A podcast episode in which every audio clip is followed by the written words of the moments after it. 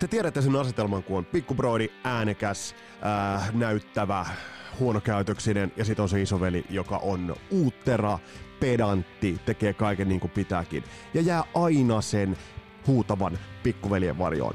Tästä samasta asetelmasta on kyse, kun puhutaan Waspin kakkoslevystä The Last Command. Tuo debyyttilevy on briljantti, mutta The Last Command on timantti, joka on ehkä jopa ollut hivenen piilossa. Sen takia se otetaan käsittelyyn kasarilasten tämänkertaisessa jaksossa. Mun nimi on Vesa Wienberg ja tervetuloa matkaan mukaan.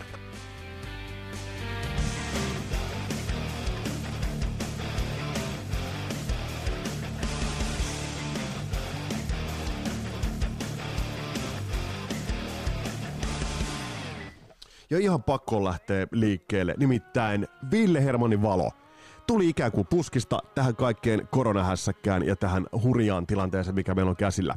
Äh, hän julkaisi äh, Gothica Finlandica Uh, nyt taas mennä vähän nimikin väärin, menköön. Uh, julkaisi kuitenkin kolmen uh, biisin tuollaisen mini miksi tota nyt kutsuisi EPn. Vanhastaanhan noita kutsuttiin maksisinkuiksi. Mutta tää on EP. Kolme biisiä, josta Run Away From The Sun muun muassa soi aika kivan himmäisesti. Eli tuttua tuttua soundiahan tos on, on ehdottomasti Ville käyttää. Ja oikeastaan mä nyt kun sanonkin, miksei käyttäskin, koska tostahan hänet tunnetaan. Vahvosta melodiosta, sentimentaalisesta soinnista, sentimentaalisesta laulusta. Ja siitä, siitä on Ville Valo on tehty. Ja oikeastaan tuo Agents-hyppy oli vähän semmonen, voisi sanoa, että jonkinnäköinen syrjähyppy. Se hänelle sallittakoon. Ja komeita jälkeen Agentsin kanssa kyllä tekikin, en mä nyt siitä niin kuin ota mitään pois. Kansa rakasti sitä ja kansahan ei ole ikinä väärässä. Paitsi ryysiessä Lapin hiihtokeskuksiin, mutta se siitä. Mutta tää on loistava, loistava oikeastaan. Tää on tähän hetkeen kuin tilattu. Run away from the sun.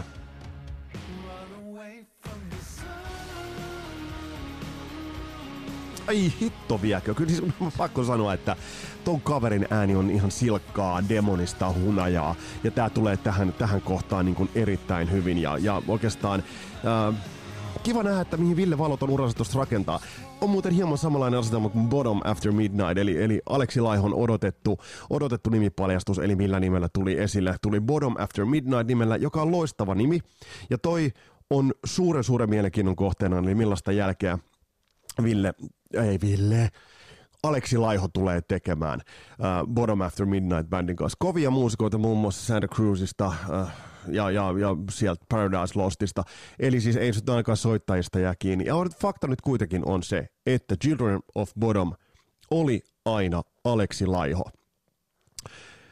Ja nyt tämä oikeastaan, mä veikkaan, että tulee jatkamaan aika lailla samalla, samalla, samalla uralla, mutta, mutta, mutta ehkä on vähän tilaisuutta freesata sitä soundia, ja sekin voi tulla ihan hyvään, hyvään saamaan. Mutta tsekkaa Ville Valon uusia tuotoksia, mutta nyt on hyvät naiset, ja herrat, hyvät kasarilapset, nyt on aika mennä tähän päivän aiheeseen, joka oikeastaan tuli pikkasen yllättäen.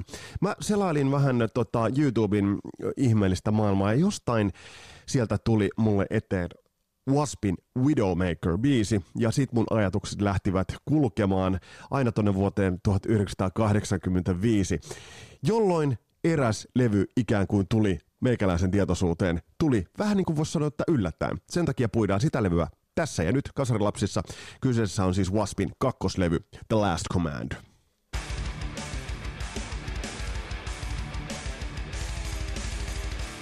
Toi levy tuli sellaiseen tilanteeseen, että mulla oli kaikki huomio tuolloin Iron Maidenissä. Kyllä. Mä olin digannut kyllä Waspia, ykköslevy iski saman tien, kun sitä aikoinaan ää, rockradion jossain heavy-illassa satuin kuulemaan. Ja eka biisi muuten mitä kuulin, en silloin vielä tiennyt, että se on Waspia, mutta oli Animal Fuck Like a Beast. Ja sitten vasta ää, Oxid-ohjelman kautta. Niin, siis ihan totta, Oxid, Tapani Ripatin Oxid-ohjelman kautta mulle tuli sitten tietoisuuteen tuli I Wanna Be Somebody, siitä sitten radion rockimittarissa se tuli sitten äänitettyä, niin kuin tuossa aikaisemmassa jaksossa on sanonut, niin tuli äänitettyä kasetille semmoinen varmaan 12 kertaa peräkkäin. Mulla oli siis semmoinen niin kuin C60 kasetti täynnä Waspin I Wanna Be Somebody, ja mä vaan kelasin sitä biisiä, koska se oli niin hyvä.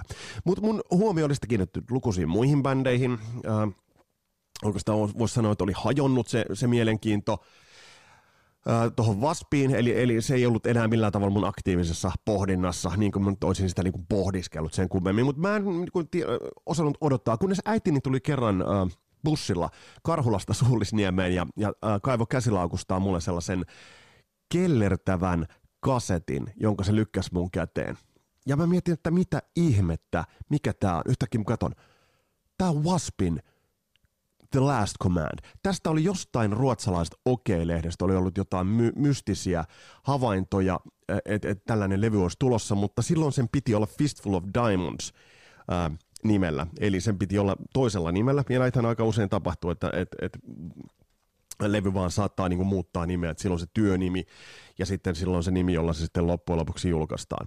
Mutta yhtä kaikki, no sitten television hittimittariohjelma, tuli mun, mun tietoisuuteen ja sieltähän sitten oli tutut, tutut veijarit siellä niin kuin näkyvillä, mutta biisi jotenkin ehkä kyllä niin kuin vähän hämmensi, koska mä olin tottunut siihen ää, Vaspin debyyttilevyn tinkimättömyyteen, siihen metallisuuteen ja sit mulle tulee tämmönen lännen kuvastomaisema, lännen kylä, salunat ynnä muut, ynnä muut ja ihan jotain muuta, nimittäin Blinding Texas. Ja nyt kun ajatellaan itse asiassa tuota The Last Command-levyä ja kuunnellaan tätä äh, Blinded Texas Beach. Tässä ei ole mitään vikaa. Tässä biisissä varsinaisesti ei ole mitään vikaa, mutta on tämä nyt vähän semmoista niin kuin Sladein, kaikki kunnia Sladeille, äh, niin, niin sellaista helppoa äh, kolmisointu, kolmisointu rockiahan tää on. Ja tää antaa äärimmäisen väärän kuvan, kun tää on eka biisi, minkä sä kuulet tolta levyltä, niin, niin tää antaa niin väärän kuvan tästä The Last Command-levystä. Ja tästä kohtaa mä mietin sitä, että mikä idea oli valita tää sinkuksi. Olisiko jopa niin, että siellä ovat sitten levyyhtiön tädit ja sedät olleet määräävässä asemassa? Kun mennään tähän levyyn itse asiassa vähän tarkemmin, eli mikä tämän, mikä tämän levyn oikeastaan se, se anatomia on, niin tämän levyn anatomiahan on, on, on, on se, että ää, bändihän on aina ollut ää, Blackie Lawlessin luomus. Siitähän nyt ei ole kahta sanaakaan. Ja hänen ideoiden ympärille tämä levy lähti rakentumaan. Tuottajavalinta oli aika, aika mielenkiintoinen, nimittäin ää, tuottajaksi tälle levylle rekryttiin. Tiedetään se, että et, et Blackie Lawless oli hyvää pataa Quiet Riot tyyppien kanssa, Frankie Banalin kanssa ja Kevin DuBrown kanssa. Ja totta kai Blackie Lawlessilla oli ja on äh, timanttinen business nenä, eli haistaa kyllä sen, niin kuin, että millä ja miten tehdään sitä rahaa. Sitähän käsiteltiin tuossa aikaisemmassakin jaksossa. Hän rekrytoi Quiet Riotin uh, Metal Health-levyn tuottajan. Hyvä rekrytointi, koska uh, edelleen kun Metal Health-levyä kuunnellaan, niin siinä on todella hyvät soundit. Eli siinä on, siinä on erittäin, erittäin hyvät soundit, jotka ovat kestäneet aikaa, varsinkin tietysti Frankie Banalin rumpusoundi on semmoinen aika klassinen, todella komeasti soiva. Mutta kuitenkin Spencer Bruffer uh, hommattiin tuottajaksi, ja toi ei ole mikä tahansa levy toi Quiet Riotin Metal Health kuusi, kuusikertaista platinaa Jenkeissä. Ja se on oikeastaan hämmentävä saagahan on se, että miten totaalisesti Quiet Riot ikään kuin kykeni ryssimään ton koko jutun. Eli debyyttilevy kuusinkertaista platinaa. Kuusinkertaista platinaa, siis yli kuusi miljoonaa myytyä levyä kaikkiaan Jenkeissä. Ja kuten kasarilapsen totuudet tiedätte, niin silloin vain merkitystä, ei millään muulla. No kuitenkin, Black Lawless rekrytoi tosta itselleen tuottajan Spencer Brufferin ja soundillisesti ää, erittäin, erittäin hyvä levy. Ja mä muistan, kun äiti sitten antoi sen kasetin mulle kuunneltavaksi, niin mä vaan muistan mun äh, haltioituneen fiiliksen, kun se avausraita lähtee soimaan.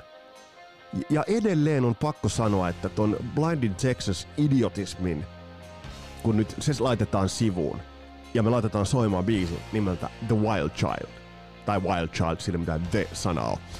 Niin tässä puhutaan uh, sellaisesta kappaleesta, joka on klassikko, ja joka soundas klassikolta jo siinä vaiheessa, kun se julkaistiin. Tämä on soundillisesti rikas, monipuolinen, siellä on paljon kaikkia efektejä, paljon jopa Pink Floyd-vaikutteita ja hienot melodiat. Ne Blackie on osannut tehdä. Ja tämän kappaleen on, ikonisuus on oikeastaan vain vuosien saatossa lisääntynyt. Eli tämä kappale on vahva, tämä kantaa ää, jopa sen videonsa osalta tämä biisi kantaa erittäin hyvin.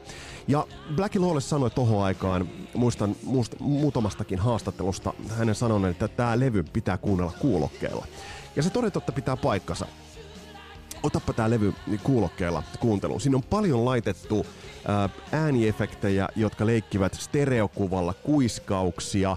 Siellä on tällaisia niin kuin lyömäsoittimia, joka niin kuin lähtee toiselta puolelta ja sitten se pannataan niin kuin toiselle puolelle. Eli siellä on paljon nähty niin kuin vaivaa tämän äänimaiseman kehittämisessä.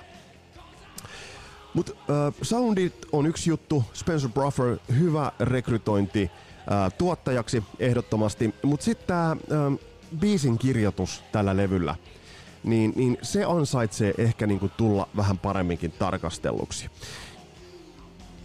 Ja sinne häipyy Wild Child. Nimittäin äh, Blackie Lawlessin äh, biisikynä – tai itse asiassa kenen tahansa biisikynä äh, tylsistyy jossain vaiheessa. Ja jossain vaiheessa artistilla on aina se vaihe, kun tekee parhaat sävellyksensä. Tuossa edellisessä jaksossa puhuttiin Halloweenin Keeper of the Seven Keysistä. Mä muuten sen jakson julkaisun jälkeen, ja kiitokset muuten sitä on kuunneltu todella paljon, varsinkin Spotifyssa lämmittää erittäin suuresti sydäntä. Niin siihen levyyn oikeastaan ennen sitä bändi ei tehnyt niin hyviä biisejä, eikä sen jälkeen, vaan siinä hetkessä bändi teki parhaat biisinsä. Mutta sama pätee ehdottomasti Blackie Lawlessin biisikynään, kun puhutaan The Last Command-levystä.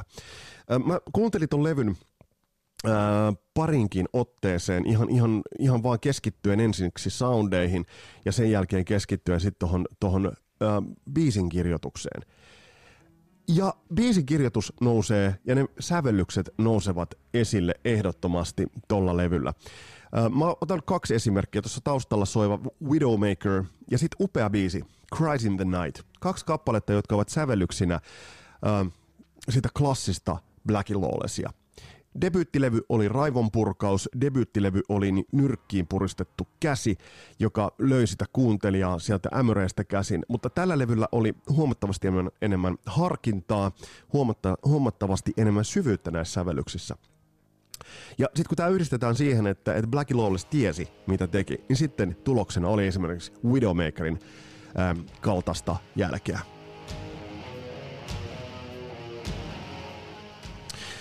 Ja mikä myös on hauskaa Black Lawlessissa, niin on, on se, että on kuitenkin syntynyt 50-luvun puolella.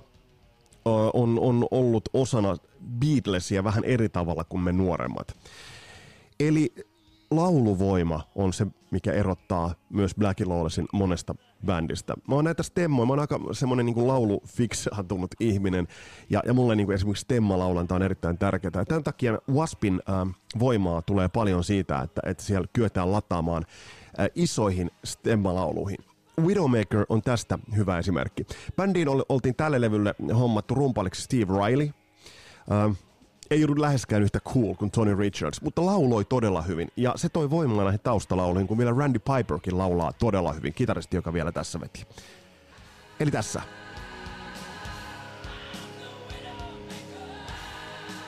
Eihän toi nyt järin monimutkainen, että tämmönen niinku tavallaan yhden äänen tai yhdessä äänessä menevä stemma kolmes kerroksessa, mutta se vain niinku osoittaa sen, että, että Blackiellä oli selvästi oli, oli intressiä tehdä ää, lauluvoimaisempaa musiikkia. Ja se kuuluu kauttaaltaan tämän levyn, levyn ää, edetessä. Ja nimenomaan nämä soittajarekrytoinnithan olivat, olivat sellaisia tarkastelun väärtejä. Tässä vaiheessa Black Lawless soitti vielä itse bassoa. Hyvä ratkaisu. Äh, kitaristi kaksikkona oli Chris Holmes ja Steve äh, Randy Piper. Ja ehkä Randy Piper jollain tavalla pidän äh, aika tärkeänä musiikillisen monipuolisuuden tuojana. Että, että totta kai Chris Holmes oli, oli aika, aika, aika hurja näköis, kun muistan, silloin ne sellaiset, äh, oliko se nyt jenkkifurispolvarit ja, ja ka, yli kaksimetrinen kaveri. Mutta ei Randy Piper kyllä kauaksi jäänyt, kun oli debyyttilevyllä, silloin oli putket, jotka lähti tuosta niin tosta, äh, olkapäältä tonne taakse. Ja sitten se kitara BC Richin aika, aika tykin näkö, näköisellä kitaralla veti. Mutta yhtä kaikki, äh, tää on, tässä Blacki soitti vielä bassoa, ja, ja tässä oli vahva kitaristi kaksikko, varsinkin Randy Piper. Ja sitten tullaan sellaisen, sellaisen jälkeen, mitä bändi kykeni sitten tekemään tällä kokoonpanolla. Cries in the Night, upea, upea biisi. Siis todella, todella vahva sävellys. Ja, ja, ja tämä bändin äh, linja ja tämä musiikki huomattiin myös sitten ostavan yleisön puolella. Eli tästä tuli ensimmäinen äh, levy, joka myi platinaa. Äh, eli, eli möi yli, yli miljoona kopiota Jenkeissä. Ja se, senkin takia niin tämä antoi osviittaa sille, että mi, mitä bändistä olisi ehkä kyennyt tulla. Aika paljon Vaspilla meni äh, enem, liikaa energiaa PMRCin kanssa painimiseen. Et mä oon jälkeenpäin monta kertaa miettinyt, jos Blacki näin hyvänä säveltäjänä näin hyvänä säveltäjänä, niin olisi jättänyt sen kaiken näköisen hösellyksen ja sen PMRCin kanssa tappelun olisi jättänyt sen vähemmälle, pikkasen maltillistanut sitä imagoa, ihan pikkasen, ja, ja kyennyt suuntaamaan tämän valtavan äh, biisinkertoisvoiman äh, kaupallisen potentiaalin suuremmalle yleisölle, niin mitä tuosta bändistä olisikaan kyennyt tulemaan? No en mä tiedä, ei, ei Blacki varmasti valita. Ei, ei varmasti valita, että varma, varmasti ton, ton, ton bändin niinku ura meni, meni kuten se niinku pitikin mennä ja on, on pitänyt mennä. Bändihän keikkailee edelleen edelleen ja, ja, ja tekee Blackien johdolla tot juttua, vaikka siinä nyt enemmänkin puhutaan sellaisesta niin solo, solo-projektista ja Black Lawless näyttää nykyään vanhalta mummolta. Ei siinä mitään, ei mun mitään vanhoja mummoja vastaan ole. Mutta kaiken kaikkiaan, niin tossa oli se ydinkokoonpano, tossa oli ehkä se sapluuna ja tossa oli niin kuin ettosia eväitä sille, että tuosta oltaisiin saatu kaupallinen, kaupallinen tuote, kaupallinen soundi, isommat markkinat. Katso sitä, että mitä monet, monet muut bändit tekivät tuohon aikaan. Ajatellaan vaikka Motley Crueta. Meni isommaksi. Meni, meni tavallaan, ehkä luopu niistä pentagrammeista ja luopu siitä, että millä nyt härkkivät niin kuin pahem, pahiten sitä Bible Beltin niin vanhoillista kansanosaa, jolla on helvetinmoinen poliittinen valta, mutta yhtä kaikki ne riisuivat ne aseet ja osat itsestään tulivat Girls, Girls, Girls-levyn kohdille, silloin oli nahkaa, nahkaa ja, ja denimiä, farkkua, ja sitten kun tultiin sitten tuohon Dr. Feelgood, joka sitten räjäytti sen pankin ihan niin kuin totaalisesti, niin silloinhan bändi, niin kuin, no, no okei, oli raitistunutkin näin, teki rankan levyn, Dr. Feelgoodin, teki rankan, rankan vahvan levyn, jossa ei niin taiteellisuudesta, taiteellisuudesta ja sitä taiteellisesta puolesta oltu tingitty pätkiäkään. Sille levyllä oltiin hommattu oikea tuottaja. Sille levyllä oltiin hommattu oikeat fiittajat, oikea studio, oikea aika, oikea aivan kaikki. Ja se levyhän laittaa 80-luvun niin kannet kiinni. Siten, että kun sä, jos haluat kurkistaa sille vuosikymmenelle, niin avasi Dr. Feelgood. Ja se on oikeastaan semmoinen, joka niin kuin, niin kuin naulaa sen. Mutta Waspil olisi ollut kyky mennä tähän samaan. He olisivat voineet kyetä mennä tähän samaan, mutta sitten tietysti tulee Blackie Lawlessin ö, egoistisuus, tulee se, että hän halusi soittaa kitaraa. Okei, kitaristi hän alun perin olikin, eli ei suikaan basisti. Niin tämä sitten ö, johdatti bändin ehkä vähän enemmän marginaaliin. Se, se nyt vaan on, on, on, on todettava. Tämän levyn sijoitukset, muuten me suomalaiset voidaan sikäli olla ihan ylpeitä, että, että vaikka tietysti Suomessa niin levyt myyvät aina niin sellaisia ihan mikkihiirimääriä verrattuna niin jopa vaikka Ruotsin markkinoihin, niin Suomessa levy meni korkein listasijoitus The Last Command-levyllä on Suomessa, listan äh, sija neljä. Bändihän tuli silloin sitten niin kuin, äh, äh, kiersi tolloin jenkkejä, mutta sitä mä en nyt varmasti muista, Wasp kävi promokiertueella. Joo, Wasp kävi promokiertueella silloin äh, Suomessa, muistan suosikista jonkun tällaisen jutun, kun kundit istuivat, ja siinä taisi vielä olla niin, että siinä oli Blackie Lawless ja Chris Holmes istuivat koulun pulpettien päällä. Ja muistan promohaastatteluita, mutta tolloin rundasivat jenkkejä isosti. Ja, ja, ja sekin on merkki siitä, että siellä oli niin kuin aineksia, halua ja motivaatiota suunnata voimat niin kuin niille markkinoille, niille määrääville markkinoille. Mutta asiat menivät kuten menivät. Turha nyt sen kanssa on, on jossitella sen enempää. Wasp teki lukusan määrän niin kuin hienoja levyjä ton jälkeenkin. The Last Commandin semmoinen oikeastaan hätkähdyttävä uh, vahvuus on myös siinä, että siinä jopa ne NS uh, täytebiisit ovat erittäin hyviä. Sä voit ottaa aika monen bändin klassikkolevyjä. Otetaan tässä kohtaa nyt vaikka Queen. Mä oon sanonut aikaisemminkin, että Queenin tuotannossa ne helmet ovat universumin kirkkaimpia – mutta sitten, jos sä katsot niitä levyjä, jotain nairet operaa lukuun ottamatta, ovathan ne niin kuin hälyttävän epätasaisia.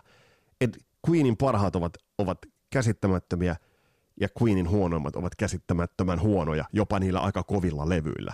Mutta The Last Command-levyllä, niin, niin mikä, mikä mut yllätti, kun tämän kuuntelin nyt, on se, että ää, okei, eihän levyn niin kuin nimibiisi nyt tietysti voi mikään ihan ihan täytebiisi olla, mutta tavallaan et, ei ole sellainen tunnettu biisi, The Last Command – erittäin hyvä biisi. Siis kaikkinensa.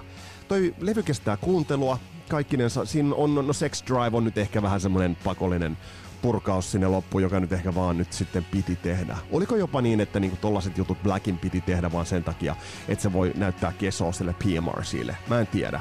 Mutta siis uh, the, the, Last Command, loistava, loistava levy, loistava uh, uh, nimibiisi, rullaa todella nätisti. Ja olisi, olisi mielenkiintoista nähdä jonkinnäköinen tallenne äh, bändistä niin kuin The Last Command kiertueella. Mä muistan, että siinä lavasetapissa siinä oli niin joka kundin pää oli nostettu sellaisen niin kuin irrotettu pää, sellainen jättimäinen pää oli nostettu sellaisen niin kuin stagan päähän. Eli, eli, eli ja siinä oli nähty aika paljon niin vaivaa, ja Blackillähän oli niin kuin visuaalinen puoli todella tärkeä. Ja, ja bändin niin outfitti vähän niin, niin kuin alkoi muuttua vähän järkevämmän näköiseksi. Että ei ollut enää ihan sitä roskisdyykkaososta. Mutta tää on aika hyvä, rullaa aika kivas tää. Ja sitten tommonen wow-huuto, niin se on aina hyvä, tää. se pelittää aina. Se pelittää aina samalla tavalla, kuten Kaserokissa pelittää se, että tokavika kertsi vedetään sillä tavalla, että siellä on taustalla pelkät rummut jonkun lehmän kellon kanssa tai haitsun kanssa. Sekin muuten toimii aina. Kattokaapa, kuinka monesta biisistä sellaisen löydätte. Tämä on, tää on hyvä levy. Ehdottoman hyvä levy myös siinä mielessä, että ekstroja kun vähän kaives, kaivelee, niin sieltä löytyy loistava versio vanhasta Mountain-klassikosta ja Mountain klassikosta, joka on aika aliarvostettu vielä kaiken kaikkiaan. Eli Mississippi Queen. Sopii Blackin äänelle muuten täydellisesti. Siis Black Idios kenen. Ei osinkaan versio tästä huono ole, mutta kyllä niin kuin Leslie Westin tulkinnan jälkeen niin tää on kovinta kamaa. Mm-mm-mm, kyllä toimii. Jos sitten taas kuuntelette Waspin version Painted Blackista, niin mä en ymmärrä, minkä takia niin kun Black laulaa sen kertosakkeen sinne täysin väärin. Ei noudata sitä hienoa melodiaa, minkä Mick Jagger alun perin veti. No joo, mutta se, se onkin sitten ihan toinen asia. Mutta siis uh, The Last Command, ota kuuntelu, ota pitkästä aikaa kuuntelua. Ja laita kommentteihin tuonne. Tuo tuli hyvää, hyvää tota, Henrikiltä muun muassa Twitterin puolella tuli hyvää, hyvää pohdintaa just siitä, että nimenomaan oikeastaan mikä niin kuin inspiroi tämän, tämän jakson tekemiseen on, on, on se, että, että toi on hyvä levy, mutta se on jäänyt sen debyytin varjoon. Ei sille, sille nyt vaan ei voi niinku yhtään mitään, koska se debyytti on niin järjettömän, järjettömän kova.